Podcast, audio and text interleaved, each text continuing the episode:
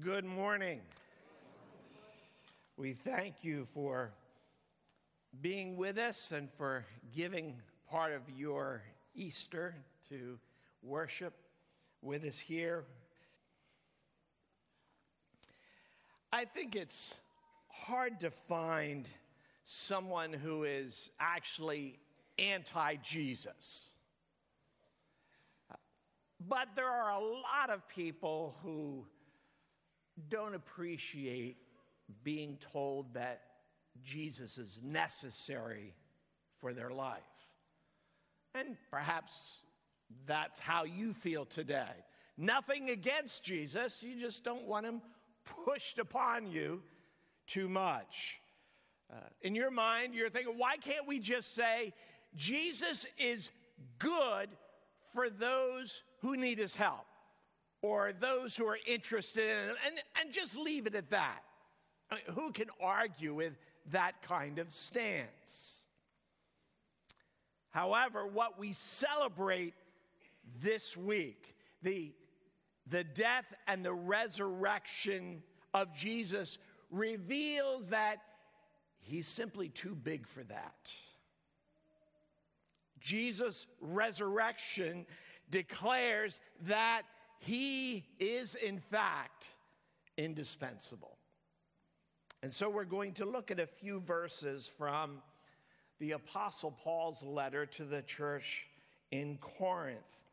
And here, Paul is speaking to the issue that every generation faces, in which people hear about the resurrection of Jesus and it just seems too much for them. And so Paul writes these words 1 Corinthians 15. We're going to read verses 14 to 19. If Christ has not been raised, then our preaching is empty and your faith is empty. We are even found to be misrepresenting God because we testified about God that He raised Christ, whom he did not raise, if it is true that the dead are not raised. For if the dead are not raised, not even Christ has been raised. And if Christ has not been raised, your faith is futile and you are still in your sins. Then those also who have fallen asleep in Christ have perished. If in Christ we have hope in this life only, we are of all people most to be pitied. But in fact, Christ has been raised from the dead, the first fruits of those who have fallen asleep. Our Heavenly Father, we ask that in this time, uh, you who live would speak to the hearts of each person here. Lord, we we know that you understand each one of us. Speak in the way that we need. Push past obstinance, ignorance, what we don't understand, our hurts, frustrations. Lord, speak to us. We ask in Jesus' name. Amen. Without Jesus bodily raised from the dead, Christianity openly declares itself to be empty, foolish, and not worth your time. The Apostle Paul says in verse 14 if Christ is not ra- raised, our preaching is empty. It's meaningless to talk this way about someone who has been dead for centuries. He adds that our faith is empty. It's foolish to trust in Jesus to hold us when he is lifeless himself. He adds that we're misrepresenting God. We're saying God has done something when he hasn't, if Christ has not been raised. He even goes as far to say is we're the most pitiful people in the world. We're giving ourselves and asking one another as the church to be wholly committed to serving someone who is long dead and his body is but dust. the entire weight of Christianity. We openly declare all of it rests completely upon the person of Jesus Christ. The reality of his death for sin and his bodily resurrection overcoming sin and death. Without that, Christianity is not worth a moment of your time. Now, if you're not a Christian, you don't think of yourself in that category, then why should Jesus' resurrection mean anything to you?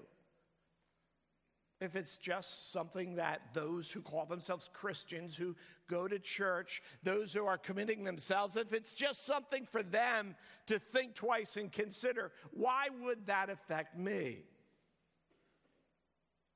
And Paul speaks to that in the middle of this passage. In verse 17, he makes one more statement about if Christ has not been raised from the dead.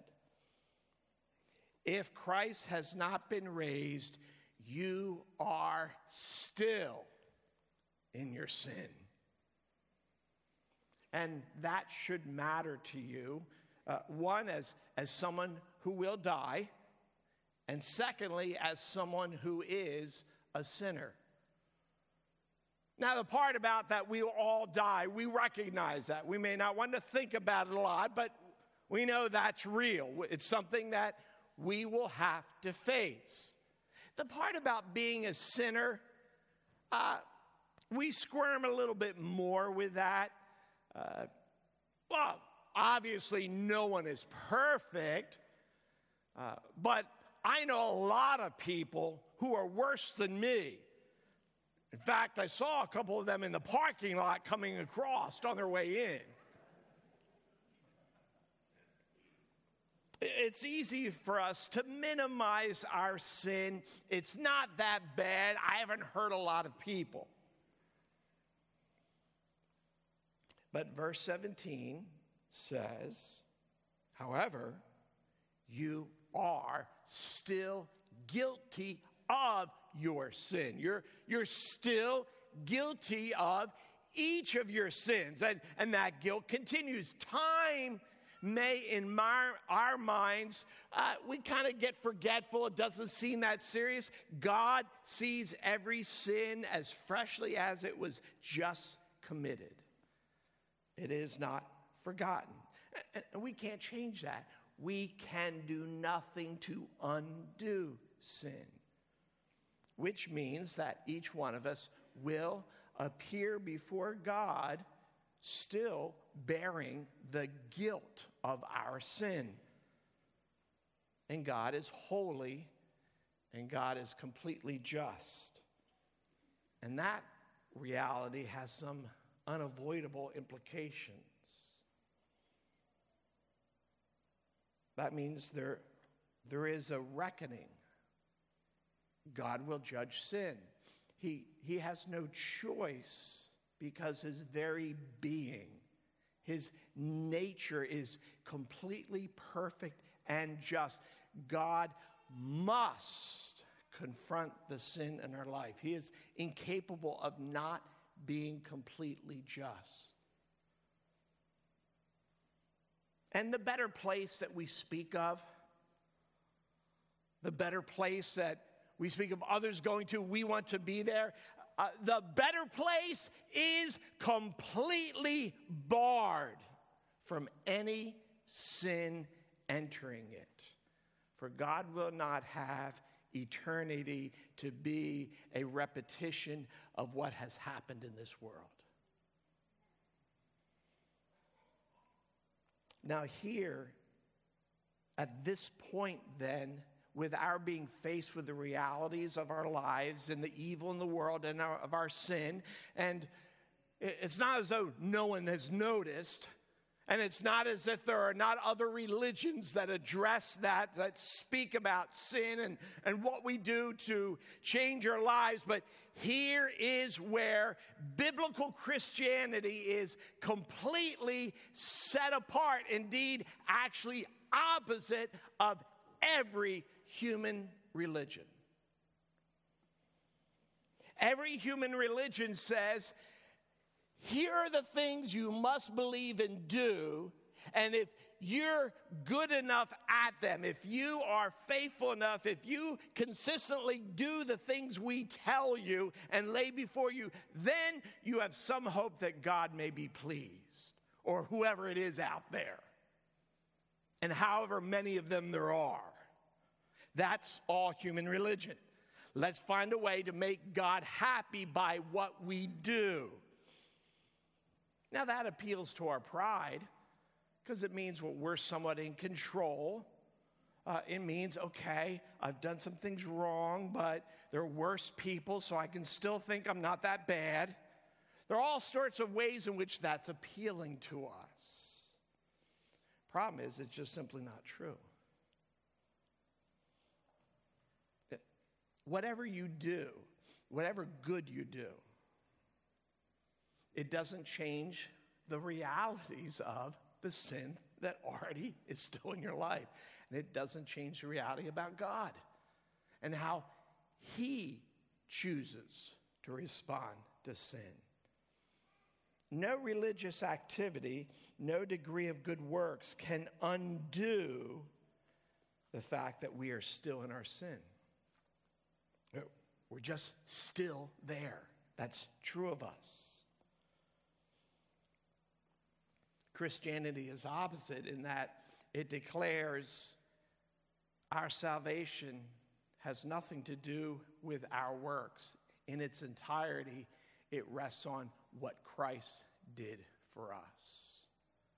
And will we trust in Him and present ourselves to Him that He will bring change and transform us? That flows out of a gratitude to Him but what saves us is something we cannot take the least bit of pride in. What saves us is the mercy of God to send his son to die on a cross and take our guilt and pay the price that our sin deserves.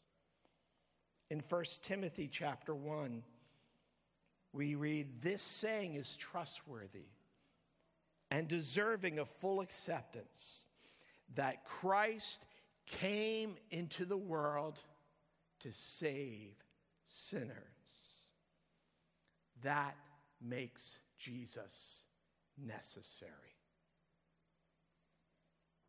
We cannot override our sin. And so Christ came into the world, God being born of men, God joining himself to human nature. And God man Jesus, he never sinned. But he went to the cross and there took our guilt upon himself, and the judgment of God fell upon him in our place. Works were needed to save us, but it's the works that Jesus did we receive it by faith, by entrusting ourselves to Him who carried our sin. Jesus was born, died, and raised for one purpose to save sinners. He is an example, but that's not why he came. He was the greatest of teachers it was not why he came. He came because he alone could pay the price. And that's in his heart what he desired. Because he wants those of us created in his image to spend eternity with him. That's the heart of God for you today if Easter is false, then no one has resolved our sin problem. It's still there. And we cannot save ourselves. And if Jesus is not God and not raised, then no one else can either. The importance of the resurrection is in what it proves about Jesus. We can say lots of things about him. What does the resurrection demonstrate to us? There are two things. The first, who he is, who he claimed to be, and he claimed to be God in flesh. The resurrection proves he was not just a man. The Bible says he is declared the Son of God by the resurrection from the dead. That's rather unique. In all of human history, who has been dead three days and by his own power came out of the grave? Physically, not just his soul continuing to exist, physically, flesh and blood came forth from the grave. So Jesus is not just another example, though wondrous he is. He is not a religious option, he is not just an influencer. He is the Savior. Secondly, Jesus' resurrection proves that the purpose of his death. Why did Jesus die? It, it was accomplished. Death is God's penalty for sin. Jesus died to pay that penalty. Romans chapter 6, verse 23 says this The wages of sin is death, but the free gift of God is eternal life in Christ Jesus our Lord. What sin deserves is death. Jesus went into death carrying sin, received the wage, the penalty God places upon it. When the dead body was raised, that indicated all sin that he bore had been paid for, the guilt erased. Jesus' resurrection shows there, there's no penalty left for the sins for which he died. And so the implications of the physically raised Jesus, the implications are powerful, wonderful implications that everyone here desperately needs. That your sin can be completely forgiven. Everything you don't want anyone else here to know, everything that you're trying to show is not you everything hidden, everything shameful, everything maybe you don't take as seriously as God has done, but your guilt can be erased, erased, gone, never to be raised up again by God, ever. And you can find rest for your soul in the only one who can give complete rest. We're all, we're all looking for peace of mind, peace of heart. We're, we're looking for stability. We're, we're looking for life to work. We're trying to navigate all that's happening around us. And my guess is you have the same opinion as I do. It doesn't look like it's getting better out there and you give me the list of names of who's going to fix it. In my lifetime, they have never been in office or even run for it. Some are better than others, but none of them are going to fix your life or this world. We need someone who can we need. We need someone who can. And no one can present to us what Jesus does. I came to die for you, and I can show I paid the price of sin by my coming forth from the grave. And the better place that we, we like to speak of it truly is better. Where Christ is, truly is better. The last verse we read says, But in fact, Christ has been raised from the dead. And then it continues, the first fruits of those who have fallen asleep. It is referring to the reality that Jesus being raised from the dead is the demonstration that all those who have trusted in him will one day be raised, and we will be gathered to his kingdom where we will be with him. His power over death shows that he can give that to others. And there is a day when the souls of all and the bodies will be raised to be with him.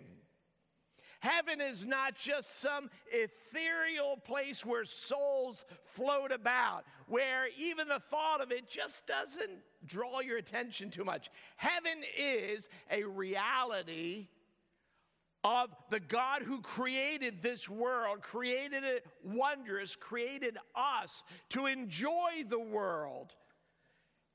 And He will have His way he will have what the Bible calls a new heaven, new earth, new creation, new bodies, living in a world where sin never enters and our hearts are never disturbed again. The truth is, that's so good we can't even comprehend it because we've never experienced it. How can we know that Jesus really is alive? Uh, many have tried to disprove it, but all, all they really have, it, if you really want to give time to proofs of the resurrection of Jesus, what, what has been said to disprove it? What are the proofs that it has? It, the, the proofs against Jesus' resurrection are pretty much summed up in this well, it just couldn't have happened. So you can't scientifically prove that he was raised from the dead. Well, it's because it's not a scientific reality, it's a historical reality. But no matter how many proofs we could give, any proof can be pushed aside or ignored. People do that with all sorts of things all the time. The, the truly convincing proof, and here's where it gets good about Jesus being alive uh, the convincing proof is when the living person interacts with you.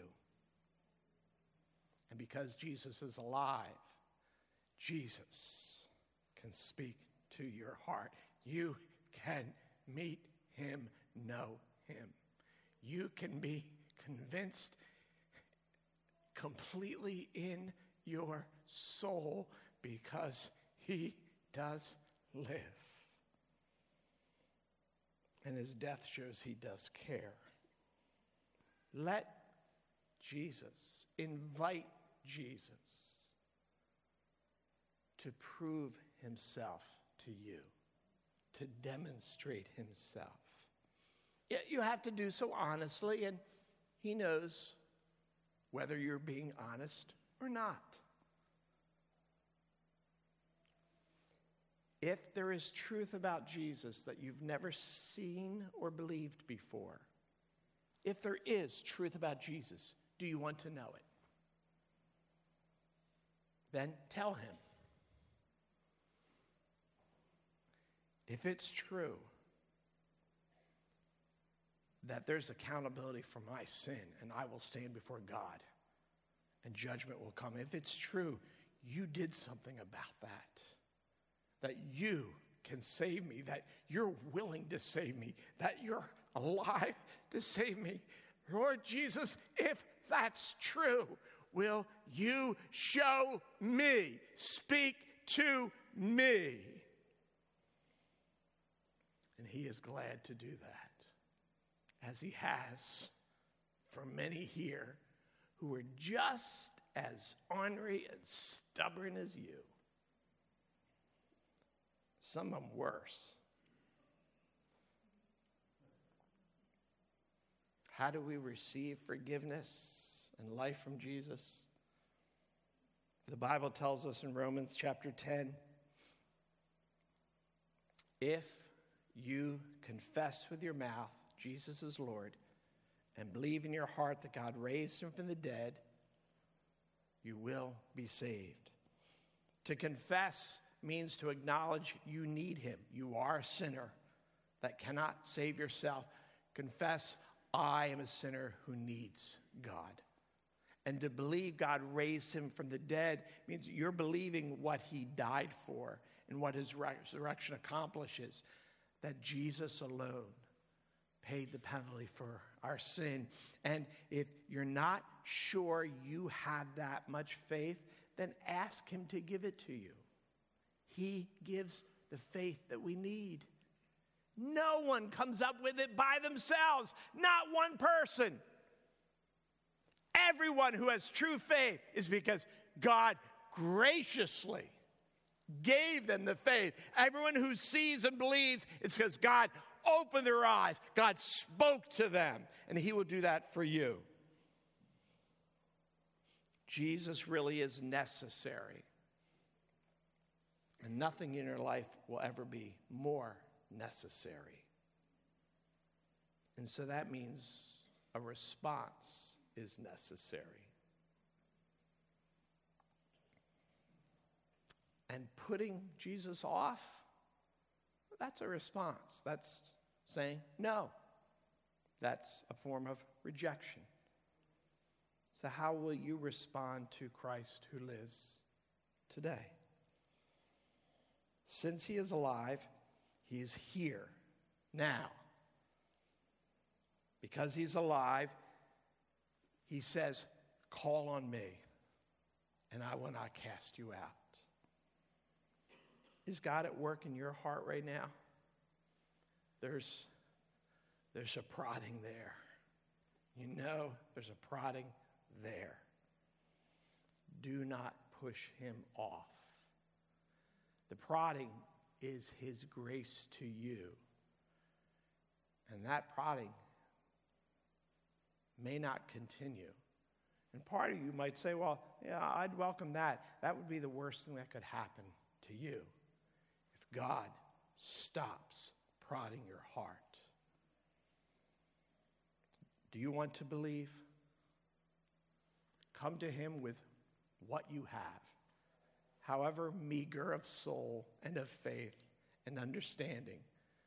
None of it is too meager, too little. And He will add to it, and He will make it sufficient.